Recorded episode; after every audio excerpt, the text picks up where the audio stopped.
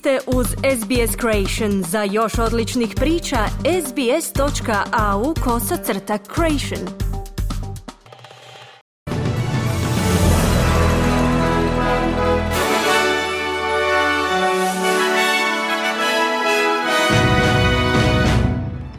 U današnjim vijestima poslušajte. Savezna vlada je najavila da će provesti istragu pada optusove mreže koji je pogodio milijune Australaca. Visoki povjerenik Ujedinjenih naroda za ljudska prava tvrdi da su i Izrael i Hamas počinili ratne zločine u sukobu na Bliskom istoku. Klimatske promjene i nuklearna pitanja postaju izvor napetosti na samitu čelnika pacifičkih otoka na Kukovim otocima.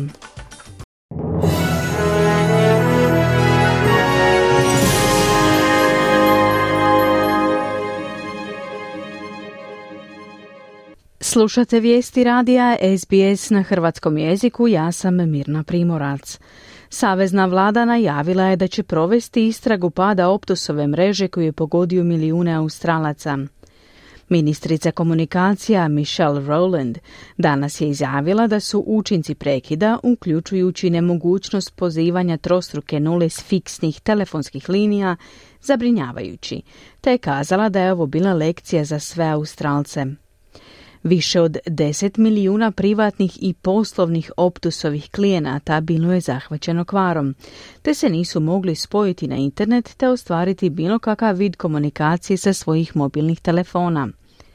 Predstavnik sindikata zaposlenih u komunikacijama James Perkins izjavio je za radio ABC da bi nedavna ukidanja radnih mjesta mogla biti uzrok više od 12 sati prekida usluga prije nego što su one ponovno uspostavljene. I don't know the exact source of the outage, but what I do know is that over the last 12 months, Optus has engaged in a, a systematic reduction of its workforce. We're on our way to almost 600 employees.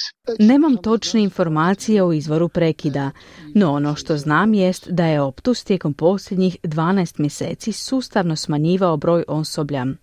Sada su smanjili broj zaposlenika na otprilike 600. Ne iznenađuje me da se suočavaju s ovakvim problemima, kazao je Perkins. Visoki povjerenik Ujedinjenih naroda za ljudska prava izjavljuje da su i Izrael i Hamas počinili ratne zločine u sukobu na Bliskom istoku. Volker Turk ističe da su uzimanja talaca i napadi Hamasa 7. listopada bili gnjusni, a izraelsku prisilnu evakuaciju i bombardiranje civila u Gazi opisao je kao kolektivno kažnjavanje.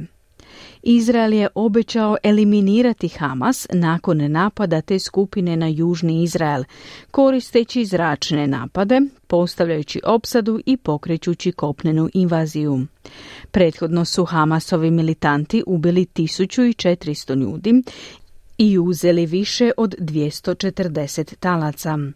Prema podacima Hamasovog ministarstva zdravstva u Gazi, više od 10,5 tisuća ljudi je izgubilo život u tom području, od kojih je otprilike 40% djece. Gospodin Turk ističe da međunarodna zajednica mora izbjegavati primjenu dvostrukih standarda u ocjeni napada Hamasa. They were war crimes, as is the continued holding of hostages. The collective punishment by Israel of Palestinian civilians amounts also to a war crime Bili su to ratni zločini kao i kontinuirano držanje talaca. Kolektivno kažnjavanje palestinskih civila od strane Izraela također predstavlja ratne zločine, kao i nezakonita prisilna evakuacija civila. Bombardiranja od strane Izraela ubila su, osakatila i ozlijedila posebno žene i djecu, kazao je Turk. Visoki sud Australije je zaključio da je neograničeno trajanje imigracijskog pritvora nezakonito. U značajnoj pravnoj odluci većina sudaca Visokog suda složila se da osobe koje su tražile azila nisu mogle biti deportirane u druge zemlje, više ne smiju biti držane u neodređenom pritvoru. Ova odluka uslijedila je nakon tvrdnji odvjetnika koji su zastupali muškarca iz etničke skupine Ronganja, a koji su isticali da je 20 godina stara presuda, koju je sada oborio visoki sud, donesena na pogrešan način. U vladi kažu da bi ovakva odluka mogla rezultirati oslobađanjem 22 osobe koje se trenutno nalaze u pritvoru. Klimatske promjene i nuklearna pitanja postaju izvor napetosti dok premijer Anthony Albanese sudjeluje u drugom danu samita čelnika pacifičkih otoka na Kukovim otocima. Pacifički čelnici pokazuju svoju odlučnost da zadrže svoju regiju bez nuklearnog oružja i poduzmu mjere u vezi s egzistencijalnim izazovom klimatskih promjena, izazivajući zabrinutost zbog sporazuma AUKUS i upotrebe fosilnih goriva u Australiji. Gospodin Albanezi održava sastanke s vodećim dužnosnicima pacifičkih država Tuvalu, Kiribati i Kukovih otoka, državama koje se suočavaju s prijetnjom povećanja razine mora i intenziviranja ciklona u regiji. Kći bivšeg američkog predsjednika Donalda Trumpa, Ivanka Trump, izjavila je da se ne sjeća pojedinosti poslova s nekretninama na kojima je radila u očevoj tvrtki. Gospođa Trump svjedočila je u vezi optužbi koje je iznio glavni državni odvjetnik iz redova njujorskih demokrata, tvrdeći da je bivši predsjednik manipulirao vrijednostima nekretnina kako bi obmanuo zajmodavce i osiguravatelje te poboljšao svoj ugled kao uspješnog poslovnog čovjeka. Gospodin Trump, trenutni favorit među republikanskim kandidatima za predsjedničku utrku 2024. godine, je priznao na sudu da su neke procjene vrijednosti golf igrališta, poslovnih zgrada i druge imovine njegove tvrtke bile netočne. Donald Jr. i Eric Trump svjedočili su prošli tjedan da financijski dokumenti u središtu slučaja nisu bili njihova odgovornost, premda elektronička pošta i drugi dokumenti pokazuju da su možda bili više upleteni nego što su priznali.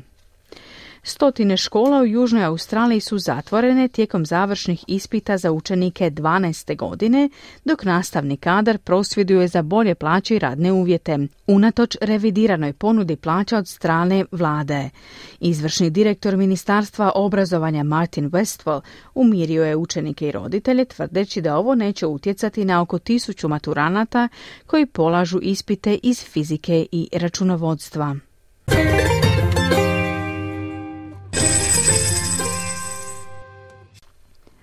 Danas jedan australski dolar vrijedi 0,64 američka dolara, 0,52 britanske funte te 0,60 eura. I na koncu današnja vremenska prognoza za glavne gradove Australije. U Pertu se danas očekuje oblačno vrijeme te maksimalna dnevna temperatura do 24 stupnja Celzijusa. U Adelaidu danas sunčano i temperatura do 29. U Melbourneu oblačno i temperatura do 22. U Hobartu je danas moguća kiša, te se očekuje maksimalna dnevna temperatura do 22 stupnja Celzijusa. U Kamberi kiša i temperatura do 23, u Sidneju kiša i temperatura do 28, u Brisbaneu danas pretežno sunčano i temperatura do 27 i u Darwinu se danas očekuje nevrijeme te maksimalna dnevna temperatura do 32 stupnja Celzijusa. Slušali ste vijesti radija SBS. Za više vijesti posjetite internetsku stranicu SBS News.